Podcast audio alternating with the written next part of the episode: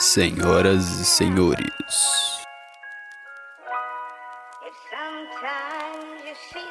começa agora o NBA Podcast. Boa noite, amigos. Estamos de volta. O Caioba já comeu todos os sanduíches por aqui no intervalo, então estamos de volta para a parte 2 do podcast. Estamos aqui na, em meio às gravações. É, vocês aguardaram uma semana, mas a gente obviamente já fez tudo de uma vez. Então aqui estamos de volta para que o Renan Ronch, nosso convidado, juntamente com os nossos integrantes, respondam as perguntas de vocês. Renan responderá e o pessoal fará comentários por cima das respostas de Renan.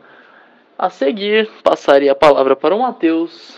Boa sorte aí, Matheus, nosso leitor oficial de perguntas. Vai daí, amigo. Opa! Bom dia, boa tarde, boa noite. Vou começar com o Nicolas, que não vai ser pai, importante ressaltar. Que é o Detroit Pistons. Começou com uma pergunta muito legal. Que é a idade entre o Bulls e Pistons. Você acha que morreu nos anos 90? Ou existe até hoje essa rivalidade? Acho que rivalidade de NBA é diferente daqui, né? Porque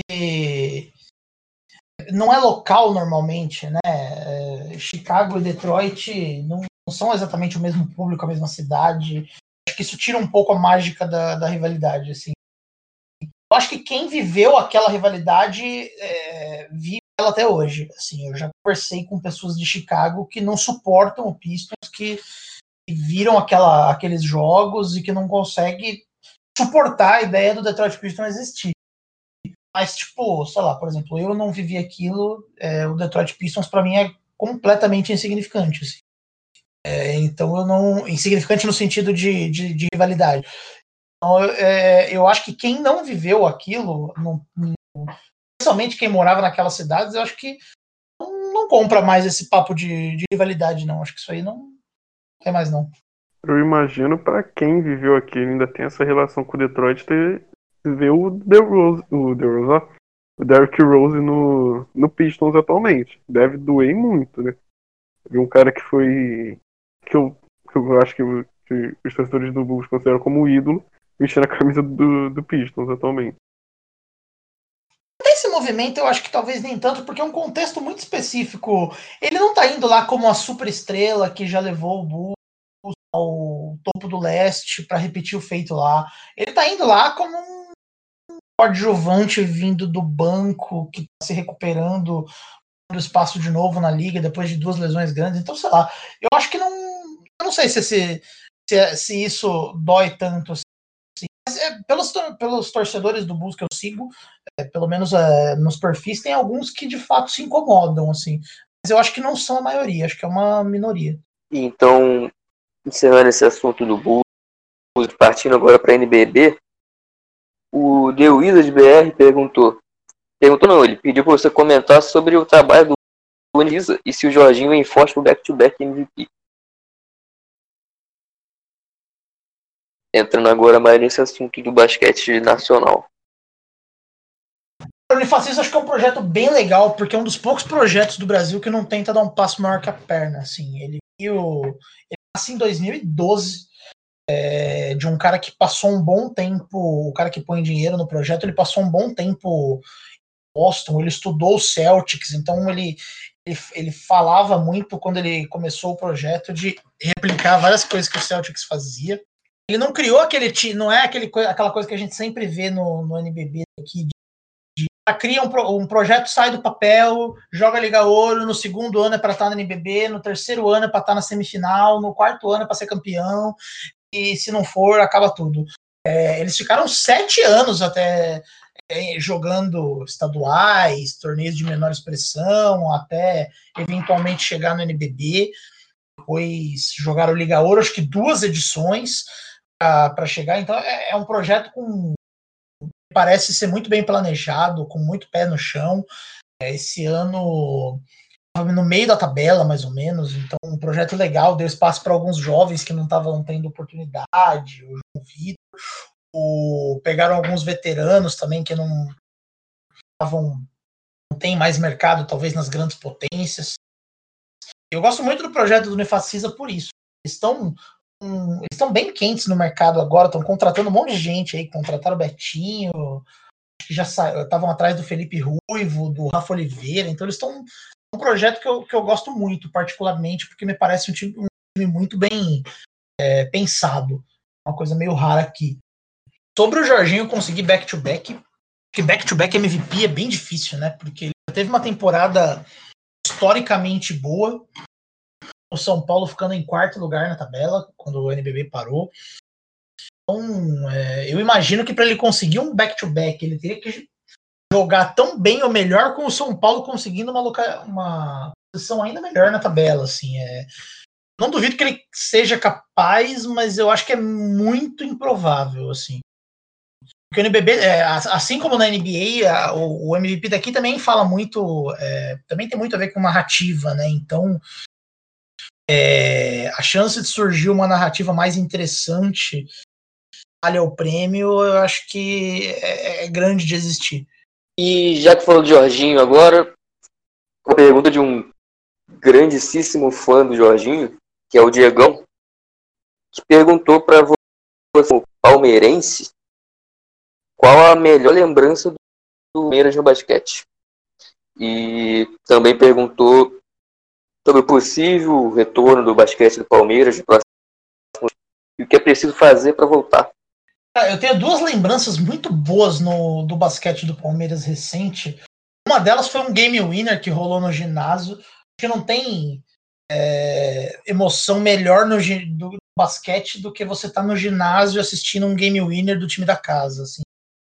É, foi contra o Bauru, foi num jogo, não foi jogo de playoff nem nada, foi num jogo chineiro, o, não foi nem no, foi no segundo ano do Palmeiras no NBB. O Palmeiras ele era um time bem pior que o do Bauru. O Palmeiras fez um baita jogo em casa, o ginásio estava cheio, e aí no, a, a, última posse era do Bauru. O Murilo voltou quadra burrice, assim, uma puta jogada idiota, e aí o Palmeiras tinha a última posse de bola. Ele foi lá e fez um, um game winner lá, sexta do Guto. Essa é uma lembrança que eu tenho que é muito boa. Eu tenho uma lembrança não é, meio boa que foi quando foi o último jogo profissional do Palmeiras em 2015, o jogo 5 dos playoffs contra o Franca, porque naquela mesma, aquele mesmo dia teve o, o Paulista de futebol, né? O Palmeiras e Corinthians, o primeiro mata-mata é, Itaquerão, na, no ginásio do Corinthians, no estádio do Corinthians. O grande Fernando Praz foi herói, é, que ele grita lá, acabou, Petros acabou, o time do Palmeiras ganha nos pênaltis, ele para a final do Paulista, em cima do Corinthians, na casa deles. Foi muito bom aquele dia, porque a gente viajou, eu fiz um bate-volta para Franca, assim, eu viajei para Franca de manhã, seis horas de carro. A gente viu o jogo, tava, tinha eu e mais um pessoal, a gente viu o jogo, sei lá, 11 da manhã. Aí depois a gente foi encostou num bar lá que tinha uma torcida, a Mancha Ribeirão Preto, sei lá, alguma coisa assim. A gente viu o jogo com eles, foi legal pra cacete, assim, são as duas lembranças mais é, legais que eu tenho, assim, do, de, de, de ir em jogos basquete do Palmeiras. E sobre voltar, é, lembro que em 2015, quando o Palmeiras tinha o time, era naquela época que o, o novo estádio do clube, né, o Allianz Parque, ainda estava sendo construído, é, 2014, 2015. Lembro que eles falavam, eles, é, tinha muita promessa rolando. Falavam muito de porque a W Torre ela vai fazer parceria com a empresa que cuida do Staples Center. Porque o Lakers vai vir jogar numa quadra móvel que vão montar dentro do estádio do Palmeiras, usando um pedaço da arquibancada ali como, como, como arquibancada para o jogo. Eu lembro que tinha muito papinho.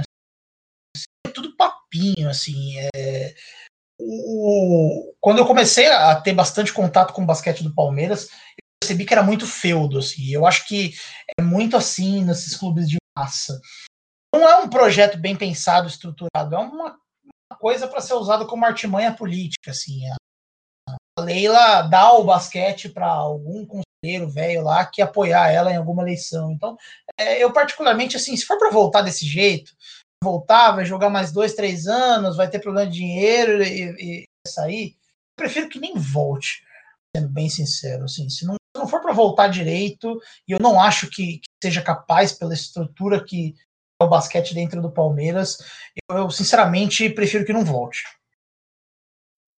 Eu acho que seria interessante voltar com, com um projeto mais parecido com o que o Flamengo faz. Que o Flamengo, no auge, foi, foi com o Bandeira, que o Bandeira ele, ele fez um projeto muito mais focado não só no futebol e organizar, mas também o esporte olímpico, que coincidiu com um momento, acho que mais vitorioso da Chave Flamengo, ganhou Intercontinental, que ganhou muitas coisas. Acho que nesse caso seria bem interessante voltar, bem, bem estruturado e, e, e preparado. Não só voltar pro... do Flamengo, o basquete do Flamengo acho que é a referência mesmo em termos de, de, de, de clubes de massa, né, na forma como eles se organizam e etc. Mas é, de fato, se for para voltar assim é uma coisa. Agora, se for para voltar do jeito que era, aí bagunça. E o Diego também pediu para você fazer um top 5 quinteto dos sonhos do Palmeiras. Consegue? Cara, eu consigo, mas só vai ter jogador velho. Vai ter um jogador novo, na verdade, né?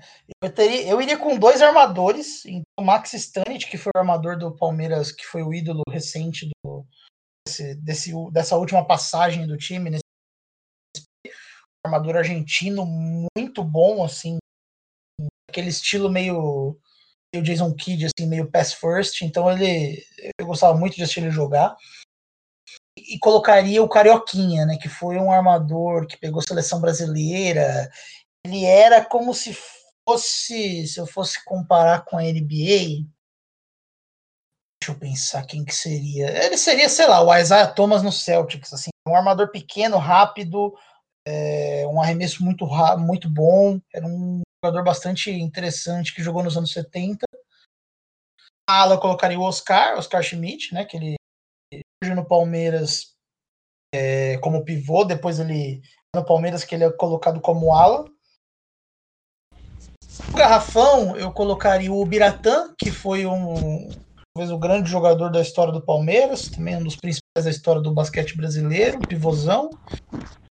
Eu colocaria o Oscar Pauli, Paulilo, que é o jogador que jogou nos anos 30. O Palmeiras teve um time de basquete nos anos 30 que passou quatro anos sem perder nenhum jogo recebeu a alcunha de Os Invencíveis.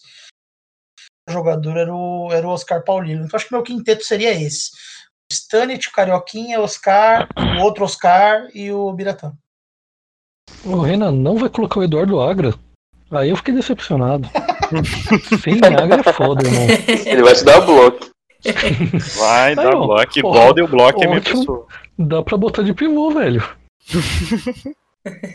Aquele foi o bloco mais sem sentido. Não sei se vocês viram. Que a página do Palmeiras não sabia que eu tinha jogado no Palmeiras. Sim. Aí ele foi e bloqueou o cara. Deu mais culacho no cara, de graça. Né? E o cara, tipo, ele é, deu uma moral. Elogiou. Pá, ele, você não sabia que eu jogava no Palmeiras? Não. bloco. E Eduardo Agra já deu uns tapas na NCAA. Ido, Não, eu só sabia que o Agra jogou na NCAA. Porra, nem sabia demais, velho. Ah, cara, eu descobri faz dele. 15 segundos que ele jogava no Palmeiras também. Mas... Você não sabia que jogava no Palmeiras? Mano, esse ah, que noob, eu descobri há 18 segundos. E eu vou falar aqui da... de como a, a União Vasmeiros, que eu não gosto, tá? Porque é um negócio meio bizarro, assim. E até, até hoje não sei como surgiu a União Vasco Palmeiras, mas beleza. Acho que é mais pelo Edmundo mesmo. É, é bizarro. Acho que as torcidas, né? É, também. Mas é, eu acho que é mais pelas, pelos ídolos que se igualaram nos dois clubes, sabe? Tipo, eu penso no Edmundo, penso até no Praz, que não é tão ídolo no Palmeiras, mas foi bem, foi bastante ídolo no Vasco. E o quão incompetência eles foram no basquete, né? Na NBB o Palmeiras e o Vasco também. O Vasco teve aquele projeto que foi bem rápido, se eu não me engano. Foi um projeto com que eles, eles trouxeram o Alberto Bial no último ano e depois o Alexandre Campelo teve a belíssima ideia de tirar o patrocínio master da, da NBB, do time da NBB, e colocar no futebol. Não sei porquê. E eu lembro que eu fui até num jogo do Vasco, num jogo estadual. Foi Vasco e um time da região. Acho que foi Vasco e Niterói, uma parada dessa. É...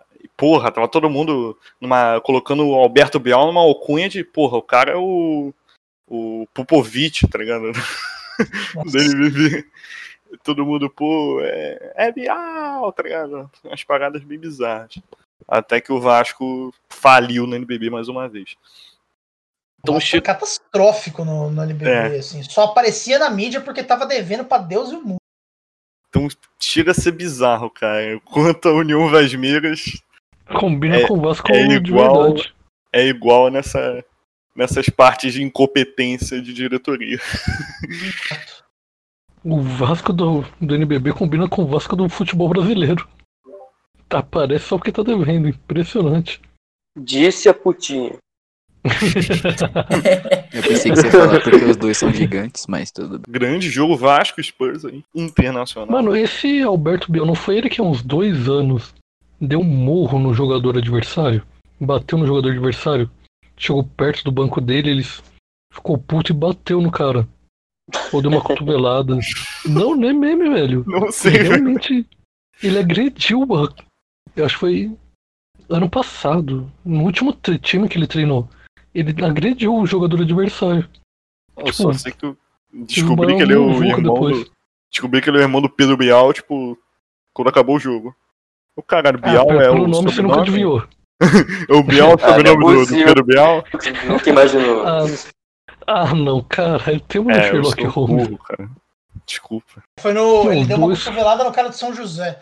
Ele é irmão Isso. do Pedro Bial e o Pedro Bial tava sempre no Paulistano, por informação aí. Queria falar que, como alguns sabem, há pouco tempo eu criei o perfil de, de, de WNBA e uma das minhas inspirações para criar foi o Renan. Eu sempre vi muito ele falando sobre. E eu queria fazer duas perguntas para ele. A primeira é o que ele acha que o Liberty pode conseguir com a Sabrina, né, nessa temporada da NBA, até onde pode chegar, até onde ela consegue levar esse time. E quem ele acha que é, se ele acha que o que o, Miskis consegue o back-to-back -back champion, consegue para a terceira final seguida, ou ele bota outro time como principal contender ao título. Obrigado pela, uh, pelas palavras da, da inspiração. Eu acho seu projeto muito bom lá, o backcourt da WNBA. Então, continue por lá, que está bem legal. Mas é, esse ano a WNBA ela tá na mesma linha que a NBA, né? Ela tá vai ter um retorno numa temporada encurtada, numa bolha. Flórida, várias jogadoras já que já estão optando por não jogar, né? Então o, o do, do Liberty, por exemplo, três prospectos, três jogadoras internacionais que seria teriam um espaço relevante já declararam que não vão jogar, que são a Marine Johannes, a Ranchu e a Rebecca Allen. É, no caso do Mystics, existe uma grande expectativa de saber se a Helena Deledano, que é a principal jogadora, vai jogar, porque ela tem a doença de Lyme. Por conta disso, o metabolismo dela é mais frágil que o normal. Então, o risco dela, ela está no grupo de risco do coronavírus. Então, ninguém sabe se ela vai se dispor a jogar ou não. E, por exemplo, Los Angeles Sparks, que é um dos favoritos ao título, hoje duas titulares anunciaram que não vão jogar. Então a gente não sabe ainda como que vai ser eh, a próxima temporada da, da WNBA, porque a gente precisa esperar que, que, completar esse retorno, assim. Se todas as joga quais jogadoras vão jogar e quais não vão. Eu acho que se, a, o, se o Mystics estivesse completo, sem sombra de dúvida, seria um dos favoritos aí a chegar na terceira final seguida. Eu acho que o Liberty já teria condições de pegar playoff nesse primeiro ano da Sabrina. Agora, como vai ter esse monte de especificidades, a gente precisa esperar para ver como é que vão ficar os elencos. A mesma lógica da NBA, assim, para ter uma noção. É que no caso da WNBA, tem mais jogadoras relevantes que estão falando que não vão jogar do que na NBA. Assim, na NBA, nenhuma estrela ainda falou que vai ficar de fora. Na WNBA já são várias. E eu acho que na... é muito mais difícil de você tentar analisar alguma coisa por ser. que vai ser seu início de temporada também. E vai ser muito, tudo muito diferente. por ser uma temporada reduzida, muitas estrelas, como você disse, não vão jogar. E na, e na WNBA tem outra coisa, que muitas jogadoras não jogam só lá. Também assinam um contrato para jogar na, na Europa durante enquanto a, NBA tá, a, a WNBA está parada. E, e você falou do Liberty, hoje eles também anunciaram que assinaram com a Joyner Holmes, que foi a 19 pick desse, desse draft, que tinha sido dispensada pelo, pelo Seattle Storm. Eu acho que essa temporada, logo a primeira que eu começar a acompanhar, como que, eu, que eu já disse, já deixei claro que no perfil que a minha primeira temporada eu não, entendo muito sobre tudo. Quando eu aprender, eu acho que vai ser bem diferente de tudo que vai ser a minha primeira vai ser a mais diferente, acho que já já teve. Eu acho, que depende do de como vai ser o entrosamento, como vai ser os treinos. Acho que tá completamente em aberto, assim, a, a ambas as temporadas, tanto da NBA quanto da W. Então, é, acho que ainda não dá para fazer nenhuma análise mais aprofundada, assim, sobre, sobre como vai ser a temporada. Então, vou mandar a pergunta da Lu aqui. Deu uma, mostrou uma curiosidade que eu não sabia do Renan. E ela fez duas perguntas, mas a primeira a gente vai falar de um assunto posteriormente. Que aí você odeia o Adam Sandler, mas depois a gente responde essa. Ela perguntou em que momento da sua vida você percebeu o tamanho do Bill Russell e o quanto ele significa para você a ponto de tatuá-lo. Essa eu não sabia. Mas é, tem uma tatuagem do Bill Russell. Eu tenho ela aqui que eu jogo no grupo. Mas é basicamente assim, é, eu tive um problema com, com idolatrias só idolatro arrombados.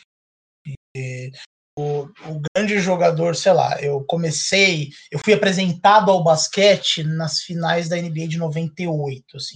Então, eu era bem pequeno, eu vi bem pouco do Jordan. Quando eu era mais jovem, assim, o jogador que eu gostava muito e que eu idolatrava era o Jason Kidd. O que eu imitava, o cara que eu tentava é, replicar, esse tipo de cara acontece dele ser também um grande da puta, né? Um cara que tem um histórico de violência contra a mulher mais de uma vez, cara que agrediu a mulher quando estava grávida, o filho nasceu com problemas por conta dessa agressão, um cara que já foi pego dirigindo alcoolizado, um cara que já bateu mulher balada. Então, Jason Kidd é um grande exemplo de ser humano escroto que não nem deveria ter mais espaço na NBA. Depois disso veio Rose, né, que é outro cara que eu idolatrei, que passou por aquele, aquela acusação de estupro, aquele julgamento ridículo. Então, assim, é, eu, eu basicamente, no decorrer aí dos anos, é, eu mudei muito a forma como eu enxergo atletas e a forma como eu. É, o, que eu o que eu valorizo em cada um deles. O Bill Russell é um cara que eu sempre estudei o jogo dele, uma admiração ainda maior do que, do que antes, porque Bill Russell ele é o jogador mais revolucionário do, do esporte que eu mais gosto, né? Então, esse primeiro ponto. Dentro de quadra, ele criou o basquete que a gente gosta, basicamente. Um segundo ponto que é tudo que ele representou fora de quadra, né? Uma pessoa que nunca se é, nunca teve medo de lutar pelo que acredita e que sempre usou a plataforma dele para construir uma sociedade melhor. O fato dele já tá velhinho, então a chance dele fazer merda agora é muito pequena. Então eu ponderei tudo isso assim e, to, e todas essas coisas é, me fizeram é, aumentar assim, o, o, respeito e a idolatria que eu tinha pelo Bill Russell.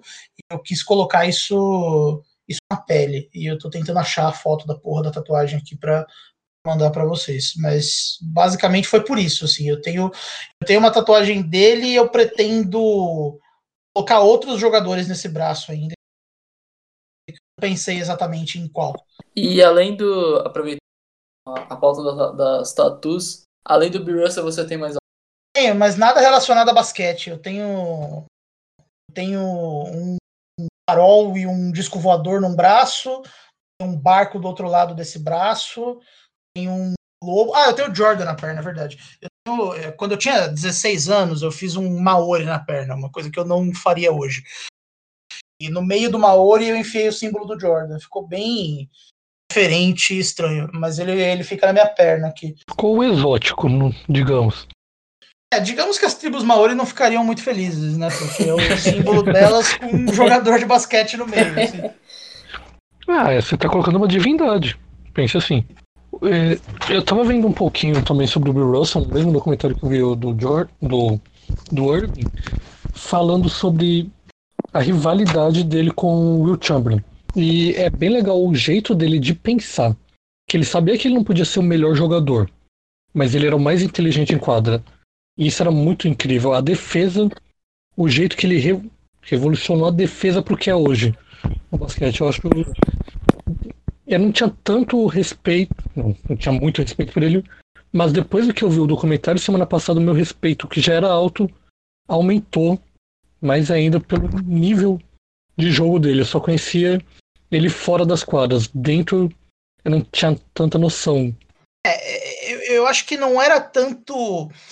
Não acho nem que é na linha de. É, ele não, não era. Ele não sabe. É, não pensava que ele era o melhor jogador. Assim, eu acho que é o contrário. Ele sabia que ele era o melhor jogador e que ele era injustiçado porque os técnicos não deixavam ele expressar o melhor basquete dele, os árbitros muitas vezes tinham tendências racistas e, e etc. Então ele, sabendo disso, ele se importou menos com glórias individuais e mais em como eu vou ajudar o coletivo. E fazendo isso, ele revolucionou o basquete dentro de quadra. Ele é praticamente o criador do toco. Quando ele era pivô, a, a, regra máxima é que os jogadores tinham que fincar os pés no chão. A melhor forma de defesa é finca o pé no chão, levanta o braço e atrapalha é, a visão do, do cara que está arremessando. Ele foi a pessoa que falou: não, eu vou pular e eu vou bloquear esse arremesso. Então, é, isso ajuda a mostrar como ele foi disruptivo. E eu acho que o fator pioneirismo é uma coisa que precisa ser considerada, né? Porque ninguém ensinou ele a fazer isso, né? Ninguém falou para ele como ele tinha que fazer. Ele foi lá e fez, pensou sozinho. Hoje, qualquer criança de seis anos que começa a a jogar basquete já é ensinado como defender, como arremessar, como lá, como marcar. Então, eu acho que o, o pioneirismo é um fator subestimado hoje. A gente, a gente não dá o devido valor de como era difícil uma pessoa pensar proativamente nesse tipo de coisa. É verdade. Você citou o Jason Kidd por um. Você tinha uma grande admiração por ele. Um, uma das perguntas que chegaram foi sobre o Jason Kidd porque ele não é como Steve Nash, se levou o Nets a duas e participou também com com Dallas Mavericks. Acho que ele não é tão querido quanto o Nash, acho que por dois motivos. Primeiro, por esse histórico de uma série de, de coisas que ele fez na vida pessoal dele, o assédio, a violência, todo a, a dirigir embriagado, todo esse tipo de coisa, torna ele menos querido. E o segundo fator é que o Nash também ele é muito carismático e ele foi o armador de um dos times mais queridos do basquete inteiro, assim. Todo mundo que viu aquele Phoenix Suns lá de 2005, 2006 amava aquele time. Era muito diferente, muito divertido, muito disruptivo. Então acho que é, é uma competição desleal, assim. Eu acho que frigir dos ovos, assim, eu acho que o Kid foi melhor que o Nash. O auge do Kid, para mim, é superior ao auge do Nash, do Nash. Mas o Nash foi muito maior, assim, como ele se tornou peça-chave de um, um time. Nem foi meio revolucionário, né? Porque hoje todo mundo joga meio parecido com aquele time, mas a NBA não jogava daquele jeito. Então, é, eu acho que o fator principal é esse, assim. O Nash acaba sendo maior do que ele, apesar dele ter sido melhor. O Lucas Guanais fez duas perguntas.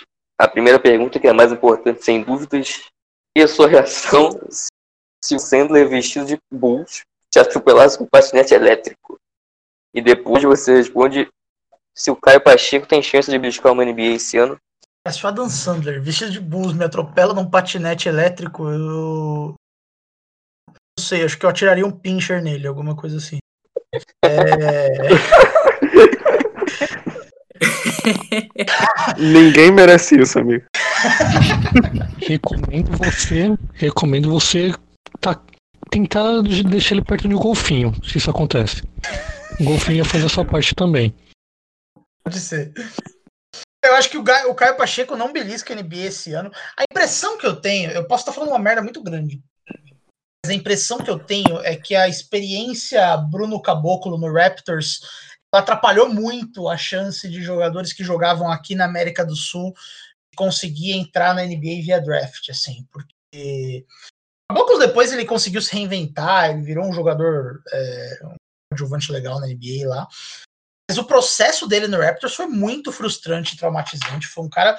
Não foi qualquer general manager que deu uma chance para ele, né? Foi o Masai Ujiri, o, o Ujiri, que é o cara que montou o atual campeão da NBA. E escolheu ele como uma escolha de primeiro round. Ele jogava no Pinheiros. E, e virou aquela piada, né? Two years away from be two years away. Ele piada nos Estados Unidos. É, e eu acho que desde então nenhum jogador, nenhum prospecto que jogava na América do Sul é, conseguiu entrar na NBA. De 2015 para cá, só teve um draftado, que é um jogador argentino no final do segundo round, que ficou na Espanha e, e, e nunca jogou lá. Você teve bons nomes que tentaram, teve o Garino, teve vários prospectos muito bons daqui, não tiveram uma chance. E eu acho que a experiência caboclo ela, ela interfere nisso eu acho que as pessoas, o sarrafo está um pouco mais alto, assim, as pessoas estão com receio de assumir esse risco depois do que, do que aconteceu com, com o Caboclo no Raptors. Então, eu acho que o Caio não deve conseguir aí uma chance na NBA, a menos que ele consiga ir muito bem nos treinos, se bem que agora vão ser workouts virtuais, então vai atrapalhar ainda mais a chance dele de conseguir impressionar alguém. Não imagino ele conseguindo ser draftado aí esse ano o Didião que consegui, conseguiu ficar num bom local até, pick 35, e parece que o Pelicans tem realmente muito interesse no jogo dele. Então acho que o Didi pode ser um que venha para mudar isso também. Se eu não me engano, Didi, o, o Leandro Bomar, eu sei que ele é argentino, mas não sei se mas ele joga no Argentina. joga no, no, Barcelona. Joga no Barcelona. É no Barcelona, isso, né? Exatamente. Então, Bomar é muito é, bom. Então, eu esqueci, eu esqueci do Didi, eu esqueci do Didi. O Didi é um bom, um bom exemplo, de fato. E o Didi tá jogando, jogou bem no Sydney Kings, eu acho. Jogou, é que ele se machucou. Senão ele teria tido uma temporada mais regular até. É, ele jogou bem. Teve, teve jogo que ele jogou contra o Lamelo, que ele colocou o Lamelo no bolso. Papo disso, sabe? O que não, é, é difícil, difícil né? também. Ah, não é tão difícil também, né? Eu Bom, acho. Desculpa aí o Renan Ronca, também conhecido como Rosendo. Desculpa aí, eu não Haters gosto. gonna rate. Eu não vou ficar quieto. Ah, quando ele. Late mais alto que daqui eu não te escuto. Ah. É, se ele for um pinche, você escuta. quando ele chegar na NBA arremessar 28% de 3, Não, ele não sabe escolher arremesso, sabe defender. Nada a dizer, não. Senão. o nosso amigo aí vai ficar chateado. Não, não sabe armar, não sabe defender, Mano, não sabe arremessar. Eu não vou, eu não vou ficar chateado. É porque, é porque. Não, porque o senhor só não sabe interpretar o texto, amigo. Você não sabe interpretar o que eu digo. Você confunde. Você confunde Melo não interpreta jogo. Você confunde escolha de arremesso com. com cara, o Cole Anthony. O Cole Anthony é cracudo, velho. O cara não sabe arremessar direito, velho. Ele não sabe escolher o arremesso, perdão. Só que ele tem, tipo, 37% de pra é, 3. É um bom arremessador. 36%. Ele é craque. E ele é sorte. O problema dele é que ele não sabe, não sabe escolher o arremesso. O Lamelo, acho que se ele não sabe mesmo escolher o arremesso, ele tem esse problema aí crônico, né? Porque o cara ele tá com os seus aproveitamentos aí gigantes, né? Mas eu acho Por que favor, não vamos de... falar do Lamelo, não? Tá, eu vou falar sobre o Cohen. Por favor, não vamos falar do Lamelo, por favor. De... Não tá. vamos falar do Lamelo. Tá, eu acho que a questão de é, escolha de arremesso pode pode se resolver quando ele entrar na liga. Acho que com, com uma dedicação especial ali pra ele, ele consegue resolver isso. Aproveitando o gancho que deram do draft, de tudo aí, o, o Vida, também conhecido ídolo do Vitor Rosendo, ele perguntou qual seria uma boa opção do Bulls para o draft. Eu gosto muito do, do, do, menino que joga no Maccabi Tel Aviv lá, o Danny Avdija. Avdija, isso. É, eu acho que ele é o prospecto perfeito para o Bulls, mas ele tem subido muito de posição no draft, né? Ele é um, um ala muito inteligente, absurdamente inteligente, joga bem na transição, é um passador acima da média, é, já jogou, já tem a experiência de jogar aí no basquete internacional, então ele já tem uma bagagem superior a quem vem do college. Eu acho que ele, o encaixe dele é muito bom com o Bulls, mas do jeito que ele tem jogado, eu não acho que ele sobra na sétima escolha. Até porque se não tiver nenhuma surpresa aí no sorteio, o Hawks deve ficar com a quarta escolha e eu imagino que o, o ele, ele seja escolhido pelo Hawks, porque o encaixe também seria perfeito aí pro, pro Hawks. Se ele não sobrar pro Bulls, eu gosto muito do daquele Isaac Okoro, que também é um ala, e ele, ele não é tão completo no, no ataque, o, ele não, não é visto com um teto muito alto na, na NBA, mas eu acho que ele tem tudo para ser um, uma peça bem interessante, assim, porque defensivamente ele é acima da média, ele também é inteligente, é, ele é o tipo de jogador que, que me agrada bastante, assim. É, e eu acho que ele tem todas as chances de sobrar aí na, na, na sétima escolha, porque é, as pessoas não dão aí o, é, o, não acham os scouts, né, não acham que o teto dele é tão alto, mas ele é um cara que eu acho que complementaria bem assim esse núcleo do Bulls. Ô Renan, você falou que tem uma chance do Hawks pegar o Danny na quarta pick, mas indo muito mock, ele tá o Danny tá saindo de primeira a terceira. Qual seria seu top 3 colocando o Danny em quarto? Qual seria seu top 3 do draft? Depende muito do, das escolhas, de quem tem o. Do, de quem vai. Quais são os times, né? Mas é, eu acho que o.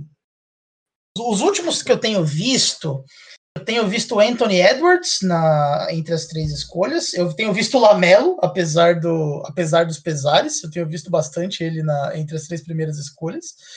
E a terceira eu tenho visto entre o Obi Toppin e o James Wiseman são as, os principais mocks que eu tenho visto, tem, tem apontado esses caras aí. Eu acho que esse draft é o mais difícil para tipo assim, para os caras que não.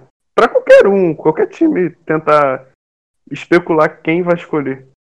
Porque. Muito esse, aberto, né? É, sim, não, não tem um cara tipo ano passado. Que. Não, é o Zion a primeira pick. O top 3 já, já era meio que definido. Que era Zion, Moran e RJ Barrett. Esse ano não tem isso. Nem a pick 1 é definida. A pick 1 já foi o Golden State. Acho que eles já especularam oito, oito jogadores diferentes para escolher. E to, toda semana e um diferente. trocar a pick também. Sim. Pegar a pick 1 e trocar.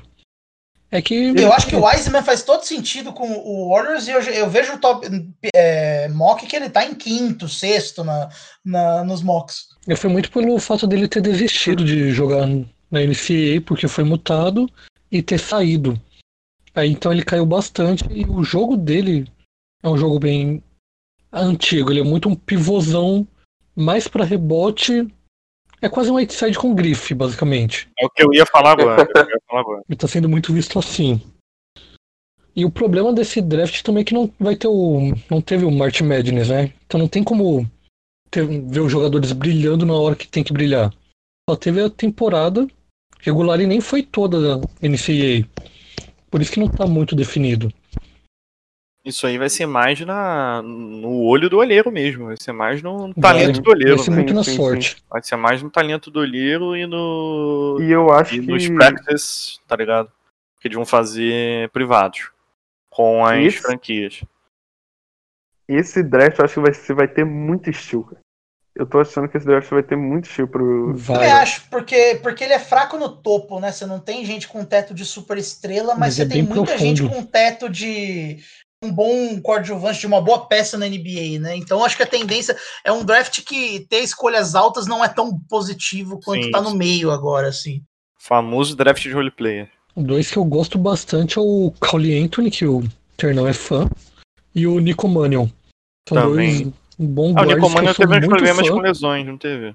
Que nem o Colina. Teve problema com lesão e que e ele... essa temporada ele também não rendeu tanto quanto é, tinha expectativa mal, nele. Né? Se... Depois então... daquele torneio, acho que foi Jordan Brand, que ele teve. Não, o Nike Hub Summit que ele teve com o Didi, uhum. com o Cole Anthony. Teve muita expectativa nele, ele não conseguiu pro, pôr em quadra nessa temporada. Eu gosto muito do Devin Vassell também.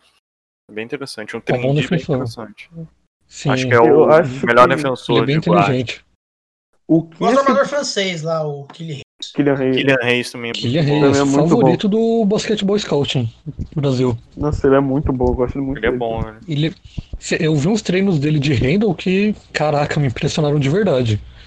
Ele tem tudo pra ser um ótimo armador na NBA. E ele já lançou. Ele... ele- lançou vídeo finalizando também com a mão direita também. Nossa, esse, esse, nossa, ele é muito. Ele é muito bom, eu gosto muito dele. E eu acho que, tipo assim, o que esse draft tem de incerteza lá em cima, o draft mais roleplayer, o próximo tem muita gente boa. Muita gente boa mesmo. Eu falar isso O agora. Cade Cunningham, o 2020 Jalen Green, surreal nossa, de ótimo, muita, velho. nossa, muita gente. Quem, quem tancar pro próximo ano vai se dar muito bem, eu acho. Tanto que o draft de 2021 já me colocou num, já fez um plano pra minha vida que é ter um filho daqui cinco anos pra que ele possa crescer vendo jogadores de 2021 ali tendo um auge até. Isso é um plano aí que deixa. Misericórdia. Velho. Tá, você entendeu o recado, né? Você entendeu? Quem- Você, ouvinte aí, especial, entendeu Cara, o recado. Idiota. O Bruno entendeu o recado, isso que importa.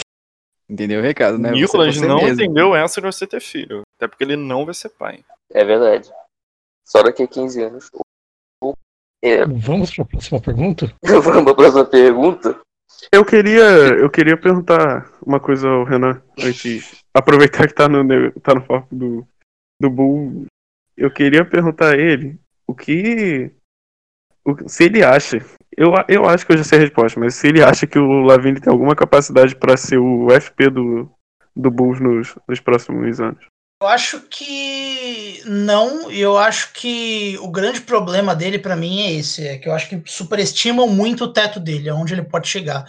Eu acho de verdade que ele tem evoluído e que o, o Lavine do, da temporada passada foi um bom Lavine, assim, é um- não é um grande defensor, mas tem comprometido menos e ele tem tomado muito boas decisões, que normalmente fazia cagada atrás de cagada em final de jogo e umas coisas assim ele se desenvolveu como um excelente pontuador, um scorer que escolhe bem seus arremessos. Eu gosto, eu, eu gosto do Lavine que jogou na temporada passada, mas eu não acho que o teto dele seja muito mais alto do que isso aí que ele tá mostrando.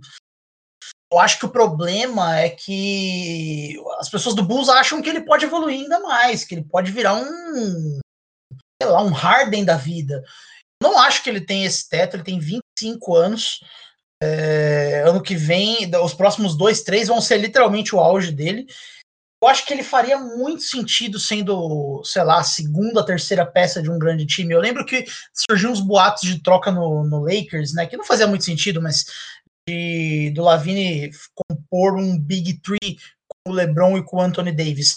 Eu acho que ele nessa função ele seria um excelente jogador. Ele seria excelente, assim, sendo a, a terceira opção de um time mas eu não consigo enxergar ele sendo mais do que ele está sendo. Eu acho que é muito complicado porque o Bulls está fazendo escolhas erradas de montagem do elenco por causa de uma leitura errada do, do teto dele. E, e o meu problema com ele é esse, assim. Eu vi que perguntaram já o meu problema com o Lavine na, nas perguntas. E o meu problema é esse, assim. Eu acho ele um bom jogador, mas eu acho que como tem muita gente que superestima o teto dele, isso atrapalha o time isso atrapalha ele também, porque talvez ele não chegue nas expectativas que, que as pessoas têm dele.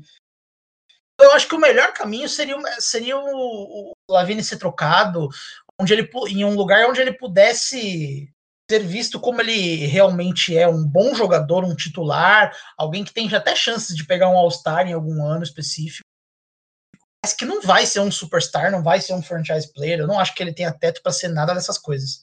Foi a a Vitória que perguntou isso, porque você não gosta do Lavine. Ela também fez a pergunta de, presente momento, o que você tem achado do Kobe White? Kobe White calou minha boca com louvor, assim. Eu particularmente não gostava dele. Eu achava que não fazia sentido trazer ele. Eu acho que realmente não faz. Acho dele no, no elenco do que já estava é, faz pouco sentido. É, para mim faria muito mais sentido ter draftado Ken Reddish naquela, naquela, naquela escolha do draft, em termos de encaixe, pelo menos. É, mas ele calou minha boca assim nos últimos jogos aí, antes da temporada ser paralisada, que o Lavine estava machucado e etc. É, ele tava tendo uma sequência incrível, assim. Ele tava. É, porque eu, eu acho que eu, eu, gosto do Kobe White porque ninguém superestima o teto dele. Todo mundo enxerga nele o que ele de fato pode ser, assim. Um jogador que tem tudo para ser um Zach Lavine de 2020. Assim, um bom pontuador com seus problemas defensivos, mas que precisa ser um pouco mais consistente e selecionar um pouco melhor os arremessos dele. Ele estava vindo numa sequência muito boa, assim. Ele estava ele foi o primeiro rookie da história a fazer mais de 30 pontos em dois jogos seguidos no banco, alguma coisa nessa linha. É, então ele estava. É, é, eu acho que o, o, Kobe White ele, ele tem tudo para se desenvolver como esse tipo de jogador. Assim, eu, ele tem sido melhor do que eu imaginava, embora seja um período muito curto de avaliação. Tenho gostado do que eu tenho visto dele, assim, jogado bem. Indo para a última pergunta do pessoal dos, dos ouvintes, o Eduardo do NBA Sem Clubismo perguntou. Perguntou não, ele disse, pensando na recém-aposentadoria do Vince Carter, qual jogador favorito dele assistiu e viu se aposentar? E se ele puder brincar com a imaginação, qual jogador você volta, tirando o Michael Jordan? Eu, tinha, eu tenho muita vontade de ver o, Shaq, o Shaquille O'Neal no auge na NBA atual. É, é, um cara que eu, que eu traria de volta, assim. Porque ele não tá entre os meus jogadores preferidos, é mais pela curiosidade, assim. Como aquele cheque. O do auge, aquele cheque do Orlando Magic, né? Que não era tão pesado, ele era mais rápido, mais ágil. Como que ele se seria na NBA atual que vai totalmente contra estilo de jogo dele, assim, onde sei lá, ele, ele não. Os únicos que seriam capazes de marcar ele, pelo menos que eu consigo imaginar, são o Gobert e o Embiid. Assim, eu não consigo imaginar ninguém mais tendo qualquer chance de marcar ele. Eu tenho muita, eu teria muita curiosidade de ver o Shaq no auge jogando na NBA. Essa seria a minha resposta. O Shaq no, no auge, ele conseguiria jogar que nem o Tetocumpo? Não sei nem se o do auge, mas o do Magic, que era mais magro, assim, não era tão pesadão quanto era no Lakers. Você acha que ele conseguiria jogar que nem o Yannis? Eu acho que ele não teria tanto a bola na mão como o Yannis tem. Yannis tem aquela passada absurda dele, né? Cada passada de, na perna dele, ele atravessa quadra, assim. Então, acho que o, o, o, Bucks explora muito isso. Eu não acho que o, o Shaq jogaria assim. Recebendo a bola na mão e aí alguém fazendo corta-luz e ele infiltrando. Eu não imagino ele jogando assim. Não é nem que ele não conseguisse, eu não acho que seria assim que ele jogaria. Eu acho que ele ainda teria um jogo, talvez não tanto de costas para cesta, mas eu, eu não acho que ele seria um jogo parecido com o do Embiid, não. O do Giannis, não. Pelo menos o Harden não ia falar que ele só corre em terra, né?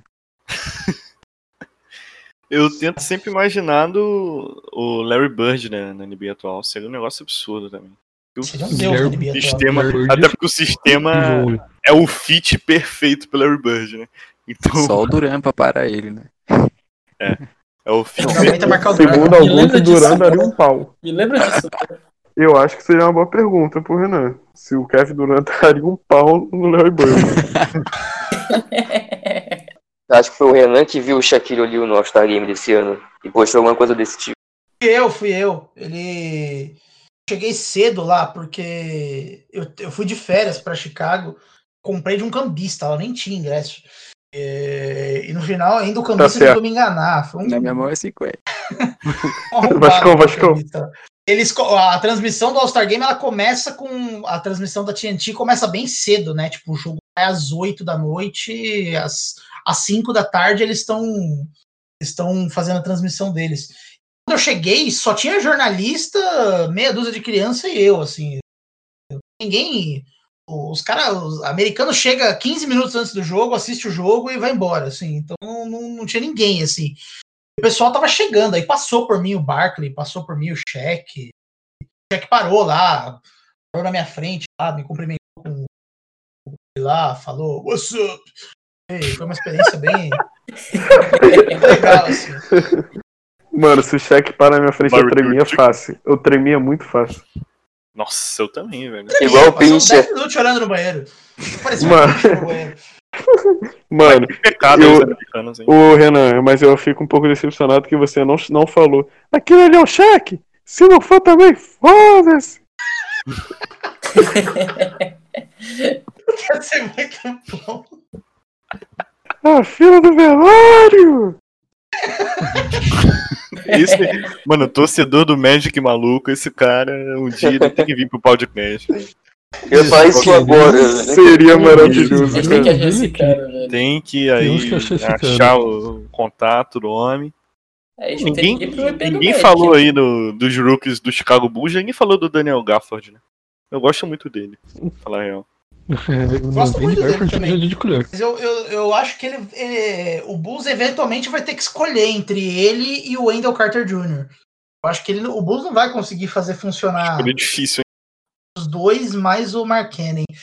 Eu gosto muito do Wendell Carter Jr., assim. Pra mim, ele é o melhor jovem do, Do, Bulls. do GM aí do, do Bulls, não. Que é uma escolha bem difícil. Uma escolha bem difícil, de fato, que o teto do Gafford também é interessante. Mas eu acho que o Wendell Carter Jr. ele, ele é o pivô perfeito para a NBA atual, assim. É que ele, tá com um histórico de lesão muito complicado, assim. Ele não conseguiu se mostrar ainda. E ele é meio escondido na bagunça que é o Bulls.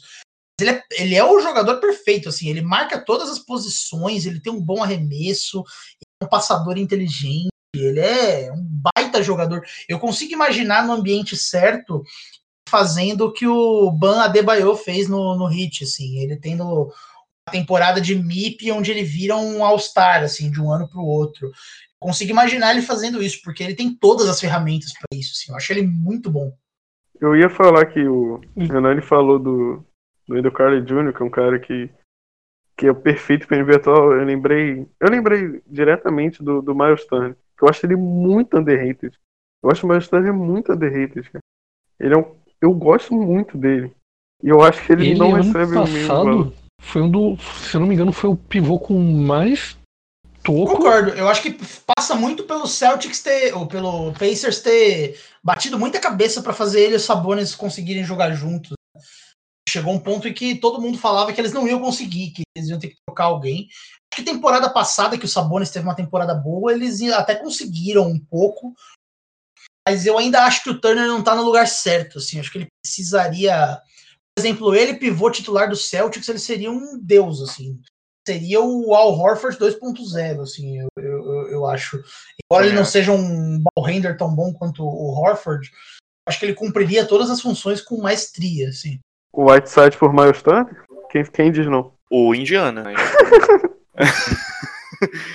eu aceitaria tranquilamente, mas falando de pivô underrated, eu acho o Nurkic underrated também. Mas é a questão da lesão deixou ele bem sem mídia por agora, né?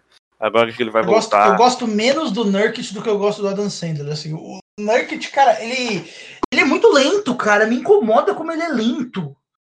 É, ele é- Mas agora ele tá mais leve, né? Pelo menos na questão de peso. Eu imagino que ele, que ele realmente aí essa velocidade, pelo menos uns 5 no atributo do 2K, né? Não parece que tá debaixo ele. d'água, pelo menos, né? Nossa, ele é muito devagar, cara. Me incomoda, assim. Eu acho, eu, eu acho que a velocidade. Eu acho que ele é, ele é um encaixe legal ali com o Lillard, com o McCollum, porque ele é inteligente. Ele, ele arremessa bem também. Mas eu acho que a velocidade dele atrapalha o, o, o Blazers, assim. Eu acho que ele precisa muito ter. E eu acho que ele tem potencial para isso, de um boost assim, de velocidade, assim. Pelo menos ser um pouco mais ágil, porque incomoda, assim, a velocidade que ele joga. O que eu gosto dele é o impacto defensivo e ofensivo no time, porque o time tinha, se não me engano, um dos melhores aproveitamentos de pick and roll. Pick and roll era o Lillard e Nurkic, que acontecia, se não me engano, era 61% de aproveitamento, negócio desse, é, em jogadas de pick and roll. Então ele traz um impacto defensivo muito bom também, e ofensivo, né, como eu acabei de dizer. Mas, né, essas questões aí de velocidade ele vai acabar desenvolvendo ao- com o passar do tempo, melhorando o corpo, sabe? O peso, essas coisas. Eu Como acho que ele tá rápido demais e a gente que não consegue enxergar. O engraçado é que ele é mais rápido que o Whiteside no contra-ataque, né?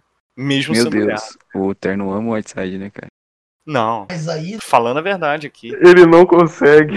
Eu tô Ele falando não, a verdade mano, o. Whiteside tá na cabeça dele. viu? Tô falando a verdade.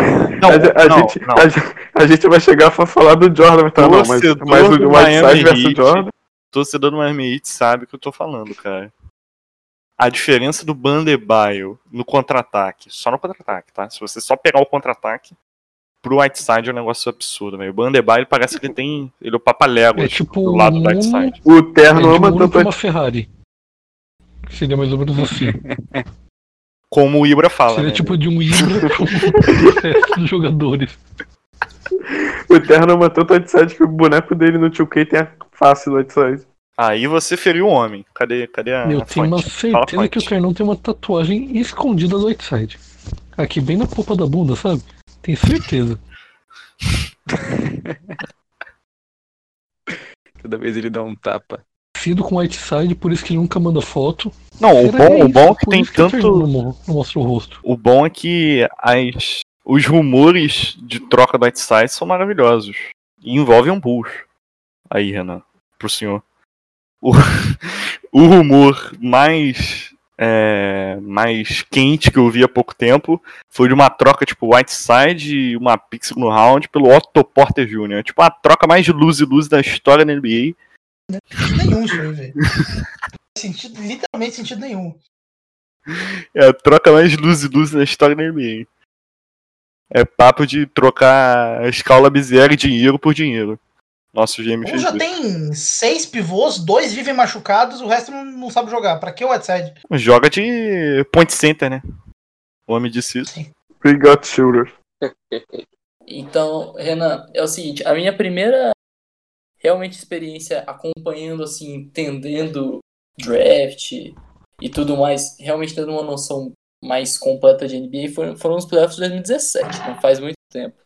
Neste ano, a primeira, a primeira, primeiro round do Celtics aconteceu que o Chicago Bulls arrebentou o Celtics nos dois primeiros jogos e que só venceu o Celtics só passou de fase porque o aconteceu que teve lesão e tudo mais.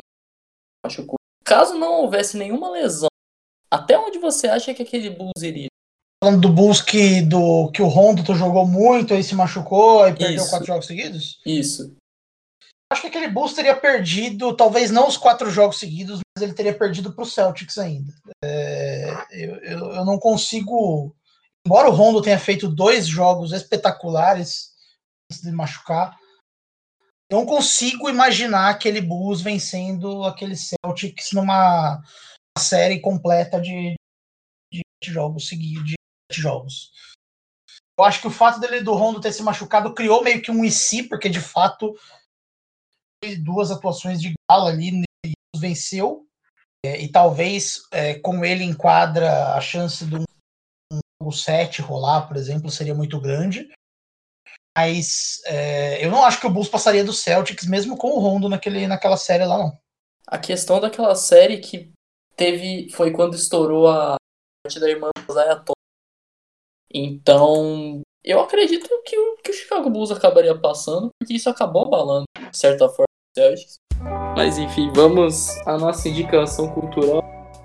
Primeiramente, eu quero saber do nosso convidado é, alguma coisa que ele sugere ao público de casa para assistir, algum filme, alguma série, algum documentário, qualquer coisa, um canal no YouTube. Cara, vai chegar aí a temporada nova de Dark. Se você não assiste Dark, assista Dark. Poxa vida, hein? É minha indicação. Caralho, direta pra mim. Essa eu também senti Respo- pouco. Nossa, é verdade. é. Inclusive acrescentando aí o ponto que a, que a Lua tinha pedido pra crescer no, no podcast. Então, Isso que eu ia falar. Dark aqui. E o Theo poderia indicar o pessoal que ele começou a ver essa semana também. Não, não vou indicar isso não. Eu vou indicar. Eu vou indicar outra coisa. Posso indicar? Então, pode falar, amigo. Vou indicar The Carter Effect, o documentário do Vince Carter, que felizmente aposentou. Ou graças a Deus, né? dependendo do seu ponto de vista. Após 20 caralho anos aí na liga. É... O documentário fala sobre o efeito dele é, no basquete de Toronto e como o Canadá começou a adorar basquete devido ao Vince.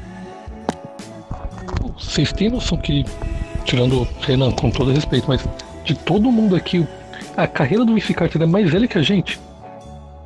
É Literalmente, verdade. é um bagulho muito louco pra pensar, velho. É muito louco. Carreira. Só Minha carreira do Lebron é mais velha que a minha. Que a minha Ah, não, mas você. Né? Você. amigo. Conta, né? Aí é. Todos É vocês têm difícil, menos né? de 22 anos? Sim. Sim. Eu tenho Eu 15, sou o amigo. mais velho. Eu Ah, tenho coisa- 16. A coisa mais estranha que eu penso é que o Talismã é mais novo que o Yuka. Eu tenho a idade do Toró, o grande jogador de São Paulo. Eu Talismã tenho a é idade do Zion. Não tem Eu voz de 35 anos. Eu tenho 18 anos. Porque ele fuma. Não, Ele fuma 20, pô. Caramba! não. Aí você ofendeu um homem, como diz o Eduardo Batista. Aí você ofendeu um homem. O cara é foda.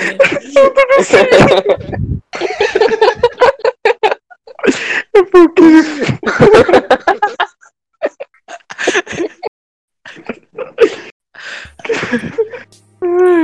Ai, ai. Eu posso fazer uma indicação, família? Pode. Vai lá. Eu vou fazer algumas indicações. Ah, não. Não, Quando ele começa a rir, velho. O cara vai indicar o. eu tô rindo do, eu tô rindo do Bruno ainda, mas eu vou indicar, vou botar. Eu quero indicar aqui, ó. Indicar. O filme Gente Grande, O Paizão, como se fosse a primeira vez, Joias Brutas, Esposa de Mentirinha, Clique, Juntos e Misturados, cada um tem a né? gêmea que É merece. É muito óbvio. Faltou clique na lista, ele falou. Joias Eu falei, eu falei. Foi que. Joias brutas. Joias brutas? Que Oh. porra de filme é esse? O nome É, não, não né? Aquele- Gems. Não, não perde seu tempo, não. Ô, Renan, você não é gosta nem do paizão, velho? Nem do paizão? Tá chato. Teve pergunta da Lua? Ô, Renan, Por o que tu você gosta da acha? Zelda? É, essa a gente nem respondeu, mas. Vamos responder agora uma indicação. Vamos lá. Por que Não, né? Eu não sei porquê, eu, não, eu nunca gostei. Eu assisto um filme dele e não gosto. Eu não tenho uma resposta. Ô Renan, definir. você gostou de O Acho que é porque Pequenino? você teve É uma um má ódio. impressão no primeiro filme, e toda vez que você assiste é como se fosse a primeira vez. Ah, Meu Deus, velho. nossa. Meu Deus. Eu não acredito que eu ouvi isso, não. Deus. Mano, acaba aqui, gênio. velho. Não, Minha piada não foi, minha piada não foi de gente grande. cara, não tem nem. Não precisa nem mais. Eu ia falar essa agora. Caralho, o cara eu fez outra piada. Calma aí, velho. Eu tava respirando na outra, o cara fez outra. É um. Calma aí que eu tô pensando em uma, velho. Porra, velho. Enfim, Então, ah, velho. Quem que é o próximo a dar indicação cultural? A cada Não, clique é uma piada. Eu não tenho indicação cultural, Eu não. queria, eu queria, dar- eu queria dar, dar indicação cultural séria agora. Tá bom, vai lá. Eu vou puxar um pouco o saco do convidado de novo, pra ir querer indicar o, o, o- o podcast que ele fez sobre a, sobre a Subbird, que quando eu fiz uma, uma thread sobre ela, eu escutei esse podcast. Gostei muito, indico a todo mundo daqui, quem tá ouvindo, também escutar esse podcast. Obrigado, deu um trabalho do cacete fazer mesmo, porque não tem nenhuma fonte. Né? Teve que passar a matéria de jornal da cidade que ela morava. Então foi, foi bem trabalhoso fazer esse, esse, esse podcast aí. Achei que a indicação seria o, o documentário do, do, do Michael Jordan, mas felizmente também conheci Pouca Pouca Jordan, pessoa, pouca pessoa viu, né? Jenny, Jerry Krause, grande Jenny Krause. É, vamos ver. Ah, João, acho que eu posso dar o- a minha indicação Posso cultural. a minha? Pode ser também. A minha indicação cultural hoje vai ser o canal do Lucão Chapado na Twitch, o Painzada. Sigam ele, vejam as lives dele que, porra, é um bagulho que se passa mal de rir. Se você rir aqui, você vai rir lá. E mais uma, o podcast do Diegão, da Victoria Eu ia falar essa. Oxford né? Chamberlain. Ah, então pode ir. Então minha fica só. É, ouçam arremesso tricolor, que todo mundo vai indicar. Do nosso editor Bruno, lindo, bonitão. Não, eu ia indicar essa aí que que indicou o podcast. O Arremesso Tricolor. E. Sei lá, Miojo Ketchup, que o Renan. Não, importante Ah, vamos ver. Tá? Indiquei pro Renan e ele gostou. Essa foi a minha maior decepção apresentando bom, esse mano. podcast. Nunca comi, devo experimentar. Jamais. Deve, com certeza, com certeza. Jamais. Tem certeza que eu não devo. Não, não vou ter nenhum problema relacionado a estômago ou algo do tipo. Ternão. Não, amigo. Ó, eu quase te. Eu, Ternão. eu, Que amigo, que amigo, que Você amigo. acredita no amor de Deus? Acredito no amor de Deus, amigo. Então, pelo amor de Deus, experimenta. o cara tá um Caralho, o cara tá on fire, velho. Cada clique uma piada, como eu disse anteriormente. É, agora é minha vez. Essa foi golpe baixo. É, eu enrolei esse tempo todo pra dar minha indicação cultural, porque eu queria indicar o documentário em que mostra a trajetória do Michael Jordan no beisebol. Só que eu não achava o nome de jeito. É um documentário. Aí agora eu achei. É um documentário na- da ESPN, da série 30 for 30, que é o Jordan Rides the que mostra a rotina dele quando ele defendia o Birmingham Barons, que é uma, como se fosse um time de aspirantes do Chicago White Sox, que convivência dele em cidade pequena, chamava as crianças lá da vizinhança pra ficar jogando com ele. É, é, é bem bacana ver essa fase da vida dele. Serviu pra dar uma desestressada que o The Last Dance sabe como é que tava a vida dele em 93. Então é isso. Quem é o próximo? Já foi todo mundo. Eu queria perguntar se eu posso Não encerrar. foi eu. O Bruno Não, não, foi. acho, que faltou, acho que faltou o Bruno. O Bruno não foi.